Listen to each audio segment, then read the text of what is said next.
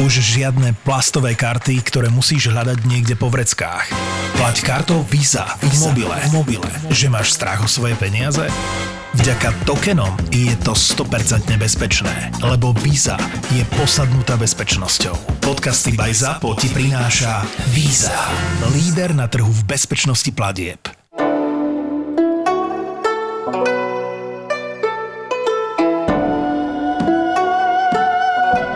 Novodobé japonské dejiny sa dajú rozdeliť e, do takých e, dvoch etáp, respektíve japonské novodobé dejiny zažili také dve revolúcie veľké. Prvá sa volá obdobie Meiji a bude to vlastne také akože otvorenie sa svetu a druhá nastane po druhej svetovej vojne, respektíve po Hiroshima a Nagasaki, kedy ako keby Japonci úplne zmenia svoj prístup k svetu a proste otočia sa, dajme tomu, od militarizmu k takej tej technologicky modernej spoločnosti. Hej. Čiže naozaj sú tu dva signifikantné body, kedy dojde proste k veľkej zmene. My sa budeme dnes rozprávať o tej prvej. Áno, a je veľmi zaujímavé, že tieto dve revolúcie sa v podstate udiali veľmi nedaleko od seba. Na rozdiel od európskych štátov, ktoré zažívali takéto revolúcie napriek storočiami, hej, od feudalizmu, proste k nejakej priemyselnej spoločnosti a tak ďalej, tak v Japonsku sa toto stalo do 100 rokov, 80 hej, rokov. Hej, presne tak.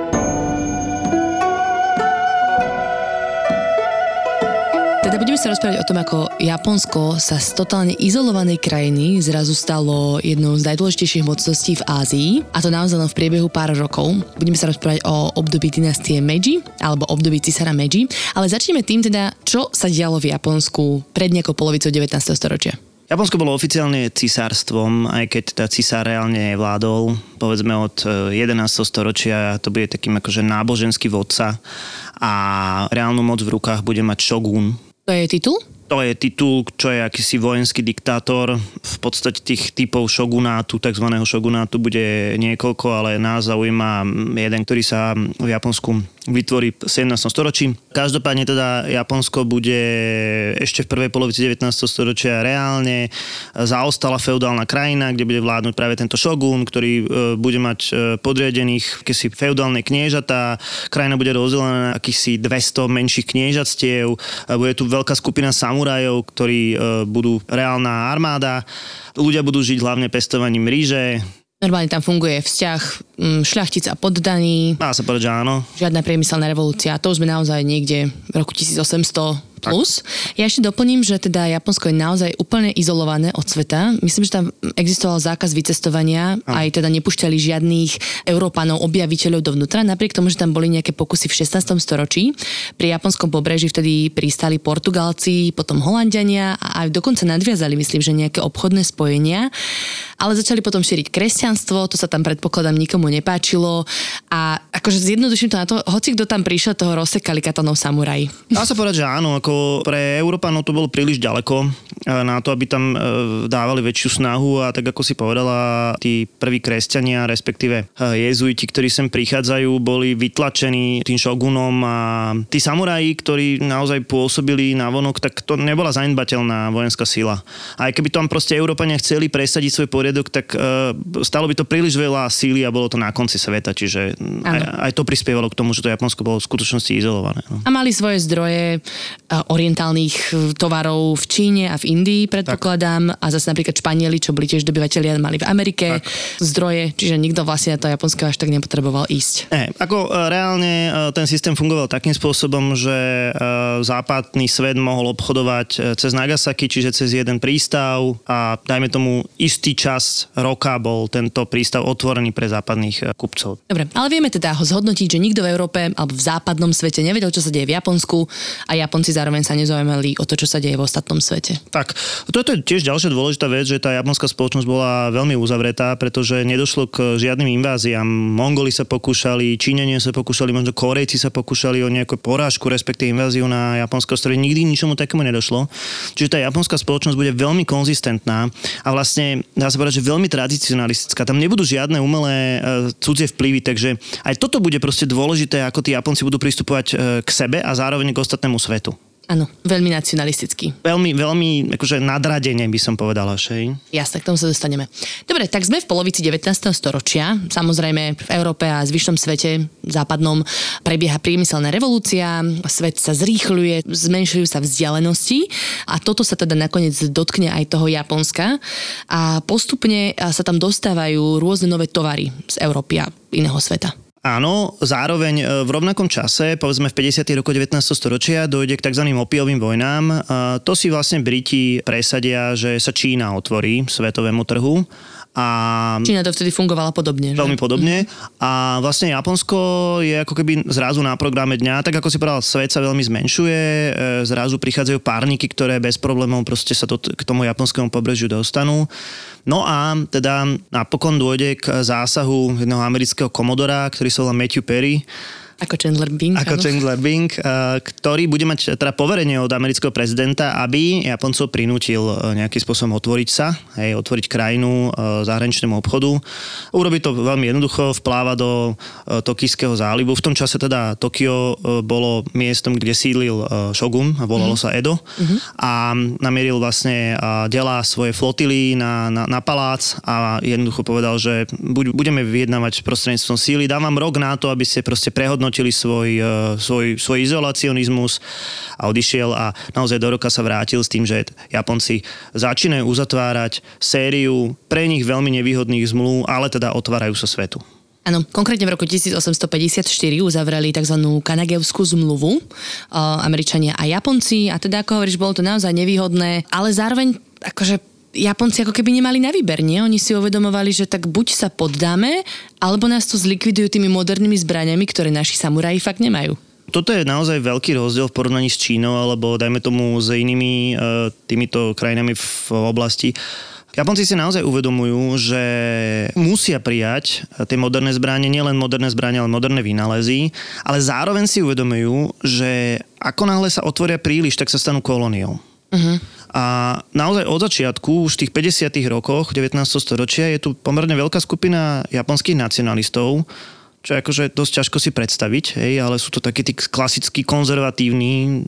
Môžu to byť aj samuraji? Môžu to byť aj samuraji, aj keď k samurajom sa ešte dostaneme. A proste oni si uvedomujú, že treba to robiť systematicky a že proste treba tomu dať hlavu a petu, aby sa z Japonska naozaj nestala kolónia. Uh-huh. Postupne títo japonskí nacionalisti ale začnú byť taký radikálnejší, by som povedala. Uh, uvedomujú si čím ďalej tým viac, že ten vzťah Japonsko versus ostatný svet nie je vyrovnaný a chceli by to zmeniť. Uh, a preto postupne ako keby zvrhnú toho šogúna, no a dosadia späť do vedenia cisára, ktorý tam celý čas kde si bol v pozadí, ale nikdy nebol nejaký aktívny. Tak, cisár existoval stále, ale teda oficiálne to bola hlava šintoistickej japonskej cirkvi, hej, čiže on mal hlavne náboženské e, funkcie a práve v tom roku 1867 nastupuje mladý cisár Mutsuhito a o rok neskôr sa, sa naozaj stane táto revolúcia, ktorú si povedala, šogun bude odstranený a, a cisár e, reálne dostane ako keby moc. A vlastne začína sa nová éra v japonských dejinách. Jasné. No ale císar v tomto čase bol naozaj veľmi mladý, mal 14-15 rokov, keď sa diali tieto revolúcie, to znamená, že mm, k moci sa reálne dostali iní ľudia, ale on sám má teda zaujímavý životný príbeh, že on vôbec nemal byť cisárom, ani neočakal, že sa niekedy stane cisárom. Áno, japonskí cisári, aj teda predkovia, e, sú takí dosť e, zvláštni, že im sa rodilo veľa detí, ale naozaj málo z nich sa dožilo dospelosti. To sa dialo podľa mňa aj v Európe. Hej, ale toto boli, že 15-17 detí a proste viac ako 10 sa dožilo, že 5. Asi tam bola nejaká... A v 19. storočí a v 19. už, storočí, kedy už, tá, trošku mení, hej. Tak, tak kedy už, už, už, to, už to zdravotníctvo nebolo až také katastrofálne. Čiže asi tam bola nejaká genetická porucha alebo, alebo niečo podobné. Zároveň teda sa stávala taká vec, že niekedy tá oficiálna cisárovna nemohla mať deti s cisárom, tak cisár mal oficiálne konkubíny, mm-hmm. niekedy sa im nazýval akože konkubína čakateľka a s nimi mali deti, ktoré si cisár potom adoptoval. Hej. Tento náš cisár Mucuito e, sa takisto narodil ako dieťa cisára a jednej z jeho konkubín a takisto teda nikto s ním nerátal ako budúcim cisárom, pretože mal mnoho... Že pred ním bolo ďalších veľa súrodencov. Áno, povedzme, že 10. Ale tým, že prakticky všetci zomreli v mladom veku, tak sa ako 8-ročný stane korunným princom a teda ráta sa s ním ako budúcim cisárom. Napokon teda ako 14-ročný e, sa stane cisárom. Bude v takom veku dokonca, že keď sa bude ženiť, tak vlastne bude to také neoficiálne, pretože v japonskej spoločnosti existovali akési isté rituály ako si vstupu do dospelosti a on to proste nemohol absolvovať, lebo mal akože 14 rokov a reálne sa stáva ako si bábkou. Uh-huh. Hej, čiže toto je taký problematická vec, že či teda císar Mucuito bol e, bábkovým císarom alebo nie, E, na tým sa proste akože historici prú, ale neskôr, keď je dospelý, tak e, je dôležité, že nezruší nič čo proste jeho poradcovia mu poradili, keď bol menší. No ty si to tak eh, zhodnotil, že v princípe to bol inteligentný chlap, ktorý si teda nechal poradiť, až napriek tomu, že bol absolutistický vládár, oficiálne, podstate, oficiálne, a tak nikdy nevládol absolutisticky. Áno, áno. A toto je ten problém, že naozaj, eh, keď ho niekto označí za bábkového cisára, tak ako má v podstate pravdu, lebo on akože reálne tu moc nevykonával, ale zároveň on vyrobil ten systém ktorý v Japonsku bude. No. Inak e, celý život bojoval s cukrovkou a dožil sa na ich pomery a na pomery cisárskej rodiny naozaj akože vysokého veku skoro 60. My o jeho živote veľa nevieme, e, hlavne o tom jeho detstve, pretože bol jeho životopis proste písaný v čase, kedy už bol cisárom a viac menej sa jeho život romantizoval. Mm-hmm. Takže mm, veľa... Aj potom po jeho smrti, už keď e, mu dali nové meno, že teda sa volá cisár Meiji, aj preto toto obdobie sa volá ano. obdobie reforiem Meiji. A zároveň opačne, hej, že to obdobie Meiji v preklade znamená osvietený, alebo osvietenské obdobie a zároveň teda ako keby, že to obdobie dalo meno tomu cisárovi.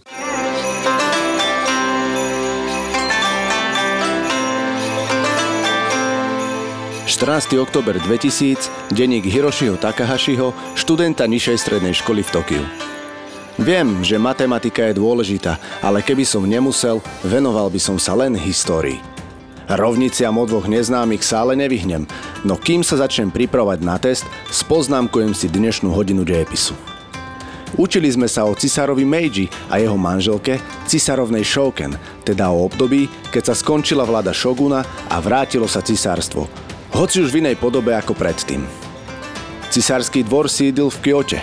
Naposledy som tam bol, keď som mal 7 rokov a pamätám si, ako ma uchvátil chrám a záhrady okolo. Bola jeseň a listy sa zafarbili do žiarivej červenej. Tak ako aj teraz, tu v Tokiu. Tokio sa za cisára Meijiho ešte nevolalo Tokio, ale Edo. A vlastne ani cisár Meiji sa nevolal Meiji, ale Mutsuhito. A meno Meiji dostal až po smrti. Už keď sa mal oženiť s cisárovnou Shoken, mala si 12 detí s 5 konkubínami. Vtedy to tak bolo normálne a nebyť týchto detí nebal by cisár nástupcu. Cisárovna Shoken totiž deti mať nemohla. Adoptovala teda najstaršieho syna, ktorého mal jej manžel, z jednou zo svojich konkubín. Psycho! Inak tí dvaja sa skoro vôbec nevzali – Shoken bola od cisára o 3 roky staršia, čo bolo neprípustné. Jednoducho jej teda prepísali dátum narodenia a zrazu bol pokoj. Haha, fake news pred 100 rokmi. Japonsko sa vtedy rýchlo menilo. Tlačil sa sem západ, až nakoniec prenikol všade. Cisárovna si dokonca na koncert v roku 1886 obliekla šaty vo viktoriánskom štýle a odvtedy už iné nenosila. Bolo to vraj aj preto, že západný štýl je praktickejší a viac sa dokonca podobá tomu, čo sa aj v Japonsku nosilo v stredoveku. Neviem. Prípadá mi to fakt smiešne, keď si spomeniem, ako moji starí rodičia tvrdia, že nie je nič tradičnejšie ako kimono. A ešte som si zapamätal, že cisárovna dostala ako dar dva malé klokany. Nie kengury, ktoré sa boxujú, ale malé rozkošné wallabies. A ja by som chcel takého klokana. Dostala ich do daru od britských princov Alberta Viktora a Georgia, ktorí navštívili Japonsko a sama cisárovna hostila ich návštevu, keďže cisár bol chorý. Aj to vraj vtedy bolo niečo mimoriadne. No naviac si z hodiny v tejto chvíli nespomínam, ale aj tak by som sa už mal ísť učiť tie sprosté rovnice, fuj!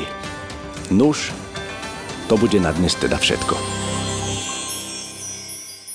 Poďme teraz k tomu, prečo uh, z toho teda tak strašne milovali a urobili z neho poloboha. On teda je naozaj tým symbolom revolúcie, Meiji, osvietenstva. To znamená, že on priniesol ako keby do Japonska všetky tie reformy, tú priemyselnú revolúciu, tie zásadné zmeny, ktoré absolútne zmenili spoločnosť. Tak poďme si vypichnúť niekoľko z nich. Úplne prvá vec, čo spraví, dajme tomu, že prvá vec, presunie svoje sídlo z Kyoto, starého cisárskeho hlavného mesta, do Tokia a tým ako keby odštartuje celý ten reformný proces. Od začiatku je povedané, že Japonsko sa má stať konštitučnou monarchiou, aj keď ústava bude prijatá až neskôr, ale teda reálne um, to bude základná reforma, odstrániť starý feudálny poriadok, zmeniť proste celý systém na západný štýl.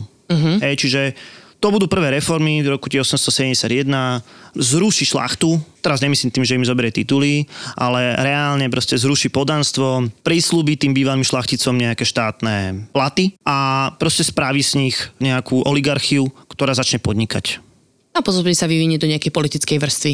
Áno, presne tak. Dôležitá vec, naozaj bol zrušený um, zákaz cestovania a uh, japonskí študenti boli poslaní do zahraničia, do Paríža, do Londýna, na najlepšie proste svetové univerzity. Samozrejme, japonská vláda im platila štipendia a zároveň boli do krajiny uh, pozvaní experti z Nemecka, ja neviem, z Holandska a tak ďalej, priamo na císarský dvor, ktorí dostali akési kontrakty, aby poradili, ako tú krajinu modernizovať. Uh-huh.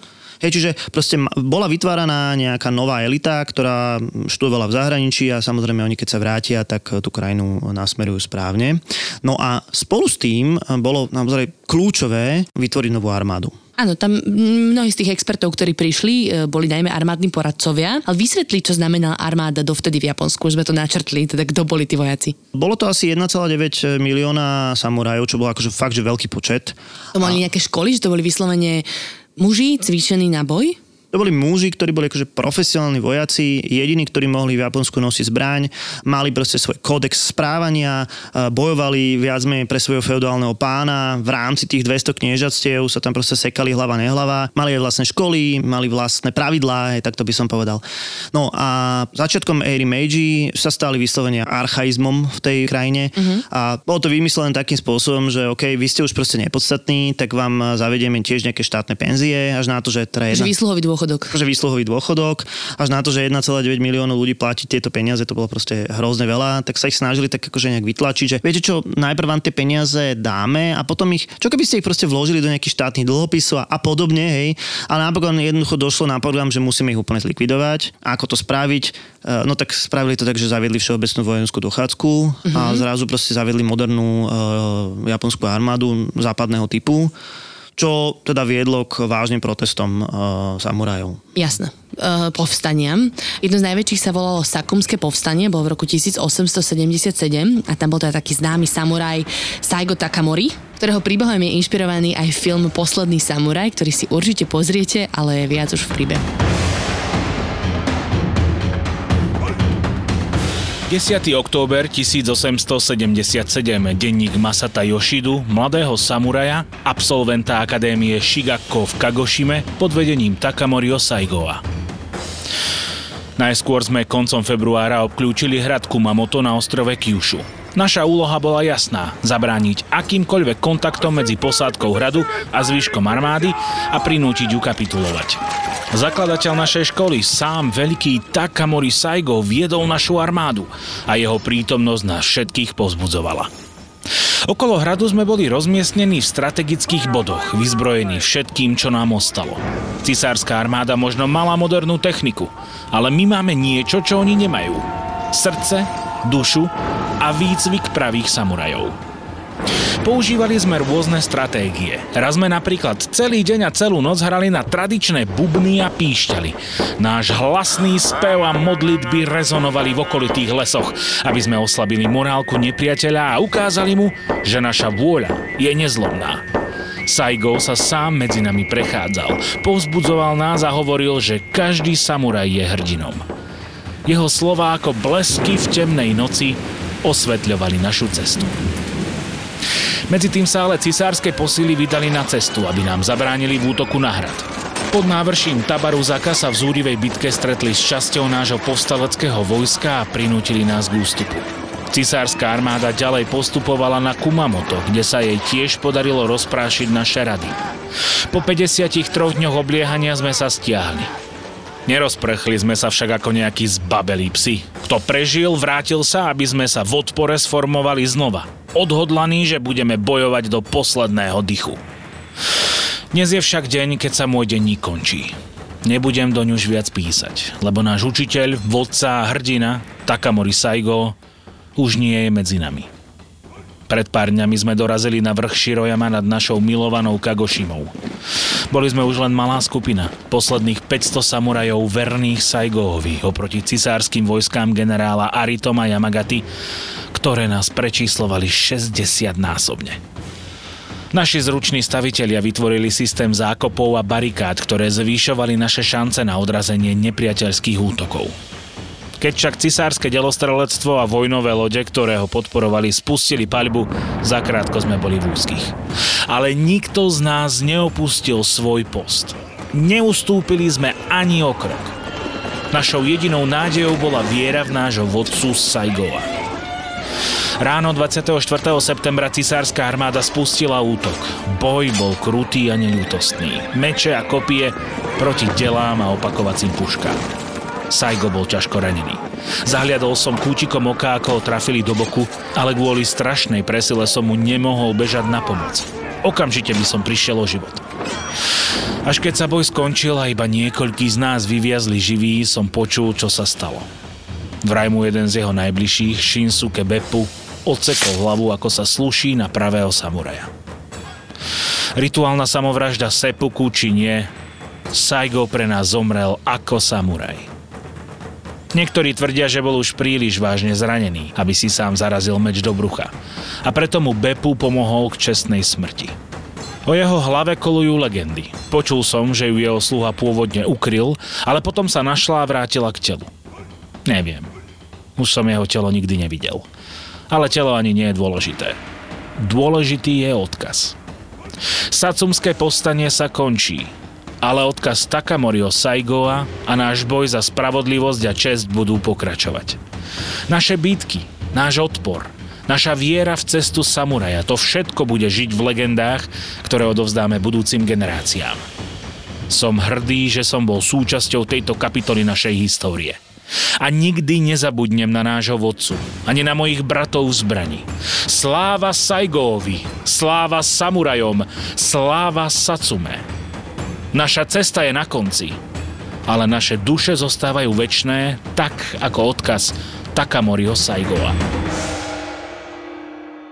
Koľko takýchto samurajov bojovalo vôbec v povstaniach? Toto sakumské e, povstanie malo v najväčšom, e, najväčšom bode možno 20 tisíc samurajov. Hej, to bola veľká skupina, ale treba... To muselo byť dosť cool. Ako e, v tom poslednom boji ich bude, že 40. Uh-huh. To znamená, že oni zlikvidujú každého jedného a naozaj tí 40 pôjdu na istú smrť a zomru do, jedne, do tak ale je to kvôli tomu, že samuraj sa nesmie vzdať predsa. Rozhodli sa preto samozrejme, ale teraz si nepredstavíme, že všetkých 1,9 milióna alebo skoro 2 milióny samurajov povstali. Oni už dávno predtým boli integrovaní do japonskej spoločnosti a väčšina z nich ešte pred érou Meiji pôsobila proste v štátnom aparáte a namiesto mm, práce s mečom robili skôr so štecom a učili sa kaligrafii, hej. Ale zároveň teda po tom povstaní v podstate samuraji absolútne skončia a ich kód bude tak trošku integrovaný do tej japonskej armády. Viacerí z nich sa stanú proste dôstojníkmi japonskej armády a viacerí z nich budú podnikať. To je dôležité, že sa stanú proste dôležitými podnikateľmi Uh-huh. Ináč to sú ďalšie také akože m, znaky tej reformy. Zaviedla sa to Kíska burza, uh-huh. a Cisár zaviedol novú menu, uh-huh. jen vznikla poštová služba, najväčší súd, už len tak menujem teraz, súd, čo všetko, čo všetko bolo v rámci tej reformy. Jasne, toto je akože dôležité, lebo ty keď chceš vytvárať novú armádu a chceš zaplatiť proste stavbu modernej flotily a, a proste otvárať nové podniky, budovať železnice, to je veľmi dôležité, potrebuješ tu za niečo kúpiť. A naozaj od začiatku to bude nasmerované tak, že Japonci začnú proste pracovať s tým, z čoho majú veľa a to bude hodvap. Mm-hmm. Oni využijú proste takú nejakú medzeru na svetovom trhu, že proste je veľký dopyt po hodvábe a naozaj nasmerujú to hospodárstvo, ktoré predtým bolo orientované najmä na produkciu ryže, na hodváb a toto bude tak akože kostra tej japonskej ekonomiky. Áno. Uh, hodváb, teda textilný priemysel a ešte zároveň ťažba uhlia. Áno, čo áno, bola áno. asi jedna z mála komodít, ktoré na tom ostrove vedeli vyťažiť. No a v každom prípade sa teda rozvíjali obrovské monopoly. A čo je dôležité, by som rada spomenula, tak všetky tie monopoly vlastnili Japonci. Boli akože domáci vlastníci. Oni napriek tomu, že mali výmenu s ostatným svetom, tak nikdy ako keby nepustili týchto zahraničných investorov, zahraničných majiteľov e, dovnútra svojej štruktúry. Nepredali svoju krajinu. Toto je veľmi, krajinu. veľmi dôležité, hej. Naozaj, že Japonci proste využili ten západný svet a urobili si to po svojom. V tomto sú naozaj špecifickí. Toto sa neudeje ani v Číne, ani v iných krajinách a, a dokážu z toho vykorčulovať naozaj nádherne. A celkovo môžeme teda zhodnotiť, že tá éra Meiji bola prekvapujúci úspech. Fakt, že až prekvapivo dobrá. Uh-huh. Hej. Celý ten politický proces sa tak završí prijatím ústavy.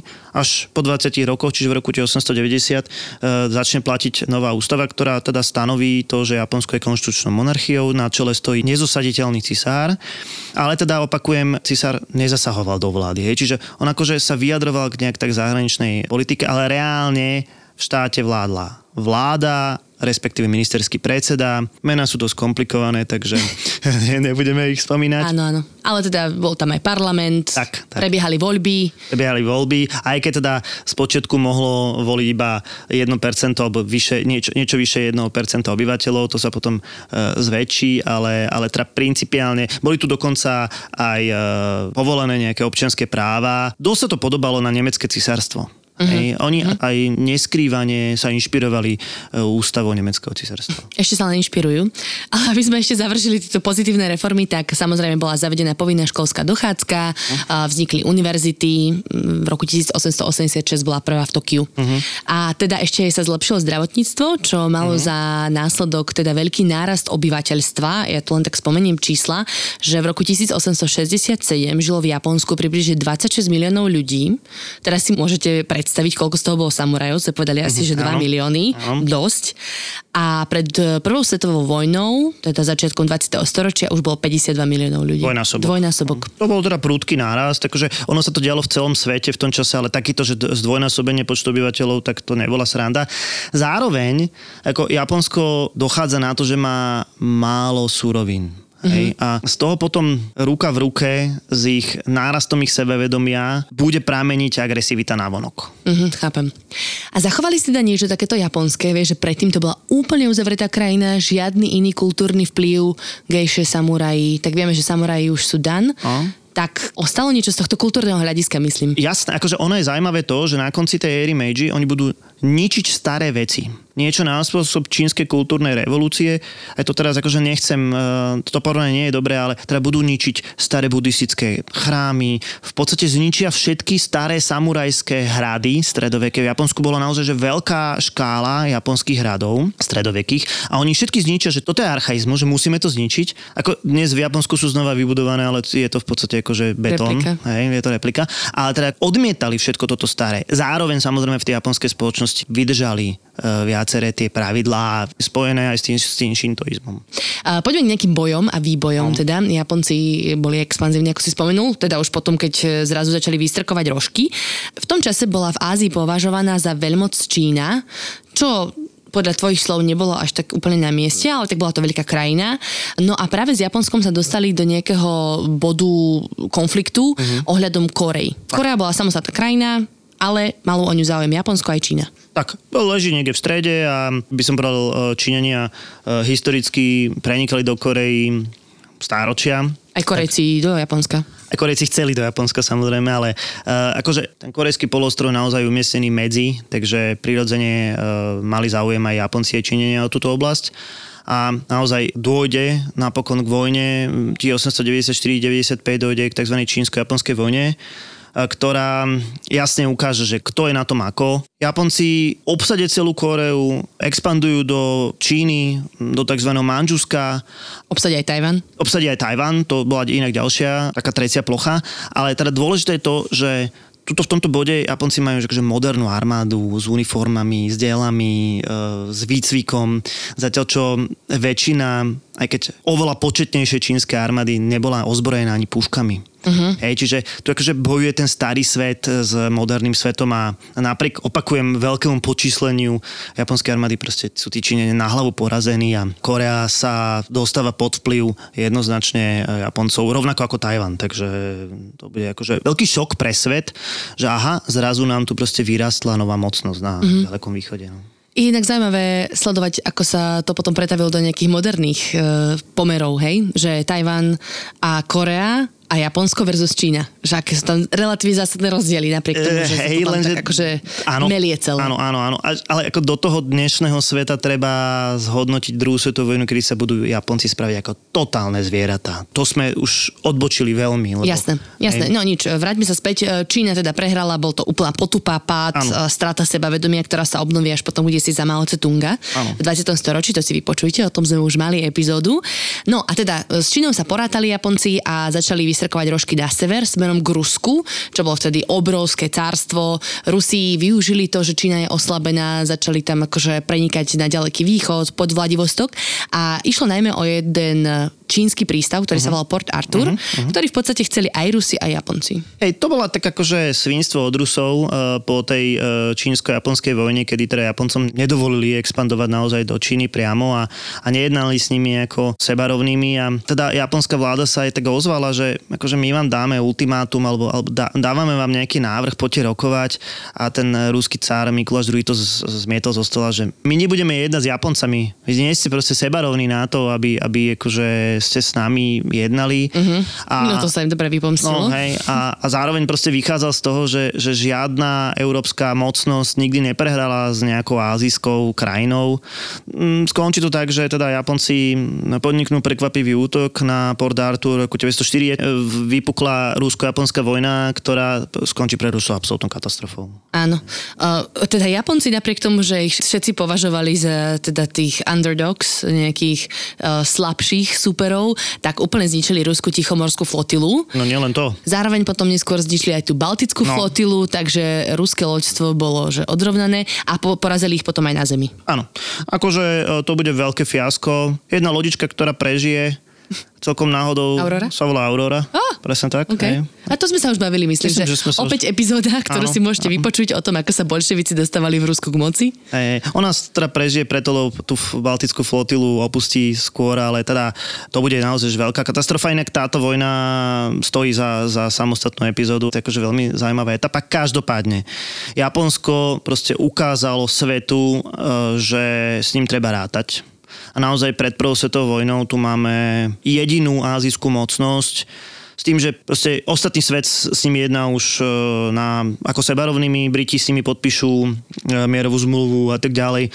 A počas prvej svetovej vojny budú spojencami Britov a, a naozaj napokon, teda keď sa bude nejak tak akože deliť svet po prvej svetovej vojne, tak budú za rovnakým rokovacím stolom. Čiže proste naozaj Japonci dosiahli ten level, ktorý, ktorý chceli možno povedať. Áno. No a teda doteraz sme sa rozprávali o tých pozitívach a o tom, ako tá reforma mala ako pozitívny vplyv na japonskú spoločnosť, samozrejme aj dajme tomu aj nejaké medzinárodné vzťahy pre Japonsko určite. Ale ty si to už viackrát naznačil, to ako tam vystupuje do popredia ten japonský nacionalizmus. Aby sme sa vedeli predstaviť, tak Japonci naozaj, že tisíc ročia nemali stred s nikým iným a preto si sami o sebe mysleli, že sú najlepší, nadradení. Um, vyvolený národ. Tak, vyvolený národ a toto už máme samozrejme s tým skúsenosť vo viacerých mm. krajinách, že nikdy uh, nie je úplne dobrá vlastnosť. Čiže tento japonský nacionalizmus, ako by sme ho mohli charakterizovať? Hej, ono sa to dá chápať v dvoch líniách, v takej kultúrnej rovine, že ako, si myslia o sebe, že sú lepšie ako ostatní, čo nemusí byť vždy zlé. Hej, že v podstate ťa to motivuje, ako keby si išla niekam ďalej až na to, že keď sa to proste začne implantovať do politiky, tak um, sa z toho vyvinul akýsi japonský fašizmus. Uh-huh. To nie v ére Meiji, ale teda v dekádach po, hej, povedzme 1920, v 30. roku 20. storočia to bude proste, že naplno militantný fašistický režim, porovnateľný s talianským fašizmom či hitlerovským e, Nemeckom, hej. Áno, volalo sa to tzv. šova nacionalizmus. Hej. A teda vyznačoval sa tým, že bol veľmi rasistický Am. voči iným národnostiam. To sa potom veľmi prejaví na tom, že oni teda ovládali Korejcov Am. a robili tam hrozné zverstva, ako si už spomenul. Uh, najmä na ženách sa prejavila hrozná genocída. Tam akože Japonci znásilňovali Korejky vo veľkom. Hej. To ale teda sme už naozaj, že v neskoršom To sme období. už v podstate za druhej svetovej vojny. Zároveň to ne, zanechalo nejakú tú tradíciu toho starého japonského. Nie, tento No, nacionalizmus. vychádza to z toho, hej, ale akože oni boli presvedčení o tom, že sú viac, pretože v Japonsku neexistuje korupcia, ktorá je vlastne typická pre liberálne demokracie. Oni boli presvedčení, že sú viac, pretože v e, Japonsku ako keby neexistovala klasická lavica. Hej, napríklad. Oni pohrdali všetkým, čo bolo cudzie aj z takého hľadiska, že najviac pohrdali tými, ktorí sa im vzdali. Mm-hmm. Že podbadeným národom, ktorý sa vzdal, tak to boli proste pre nich psi. Ale naozaj to sa rozprávame o tých 20-30 rokov. Že? Čiže toto sú také veci, ktoré akože vychádzajú trošku z tej samurajskej tradície. Určite to je akože súčasťou toho. Zároveň je tam tá obrovská úcta k cisárovi, zosobneným kvázi s Bohom, hej. Mm-hmm. Čiže toto všetko sú tie pôvodné japonské prvky. Dokonca zároveň sú tam nejaké náboženské prvky Áno, pred bojom, áno, šintoistické áno. modlitby a tak ďalej. Áno. Môžeme to zhodnotiť aj z takého hľadiska, že celá éra Meiji bola úspechom, to tam nie je o čom. A na druhej strane teraz akože nie všetkým ľuďom bolo dobre. Mm-hmm. Máme na prelome storočí strajky, protesty robotníkov, no a napokon teda aj e, pokus o atentát na cisára. –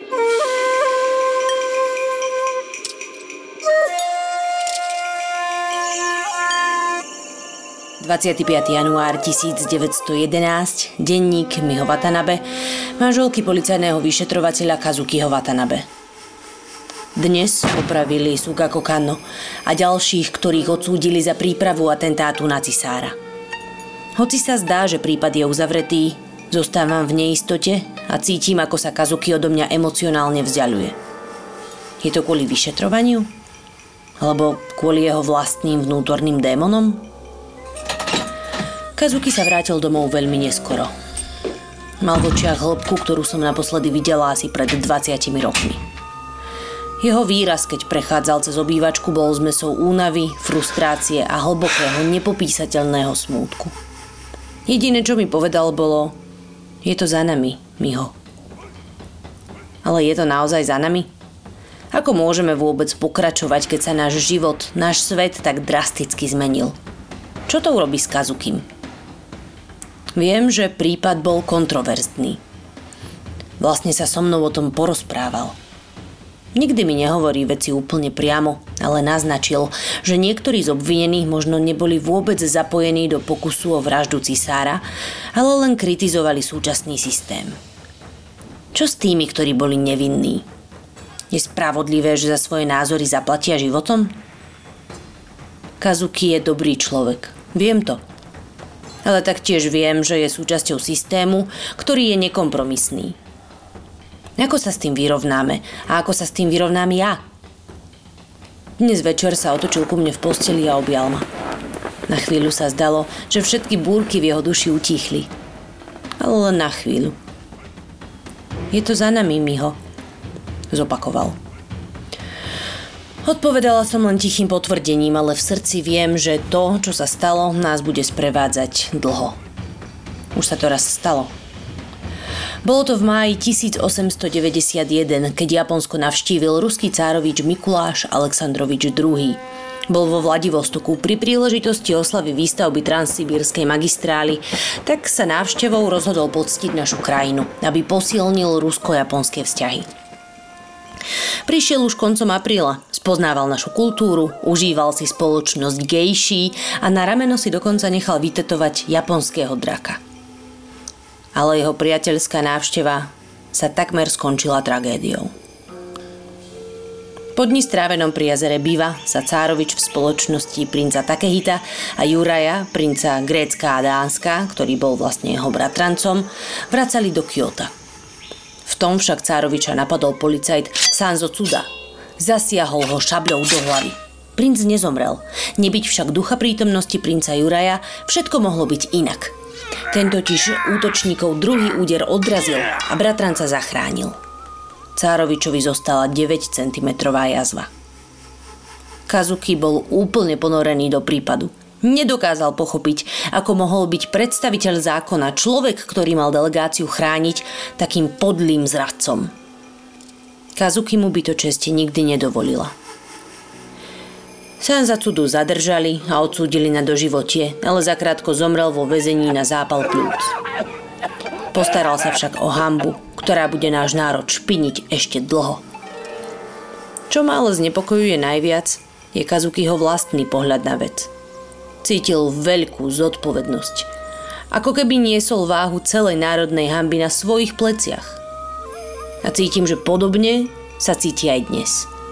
Cužuje ho to, zviera ho to ako oceľová obruč. Hambí sa do morku kostí za všetkých, ktorí zradili Japonsko. Keď sa necítime dobre, kde najčastejšie hľadáme pomoc? Netreba čítať ten internet, stačí počúvať svoje telo. Informácie o správnom stravovaní sú všade, ale najlepšie nám poradí gastroenterológ. Sú také tri veľké rozdiely medzi mužským a ženským hrubým črevom. A tie potom aj jasne, že vysvetľujú, prečo dámy majú ozaj väčšie problémy s nadúvaním. Búrači gastromítov. Podcast s gastroenterológom Lacom Kuželom, Zuzanou Čižmárikovou a ich hostiami. Debaty o tom, čo je dobré, ako si pomôcť a kedy netreba váhať navštíviť lekára. Búrači gastromítov. Podcast, ktorý nám nastavuje zrkadlo, ale nevypneme ho. Dúfam a pevne verím, že keď ľudia začnú len rozmýšľať a, a malými krokmi si meniť svoj vzťah k jedlu, k životnému štýlu, tak pochopia, že dá sa malým krokom urobiť veľká zmena. Búrači gastromítov. Nový podcast v portfóliu ZAPO. ZAPO. Zábrná v podcastov.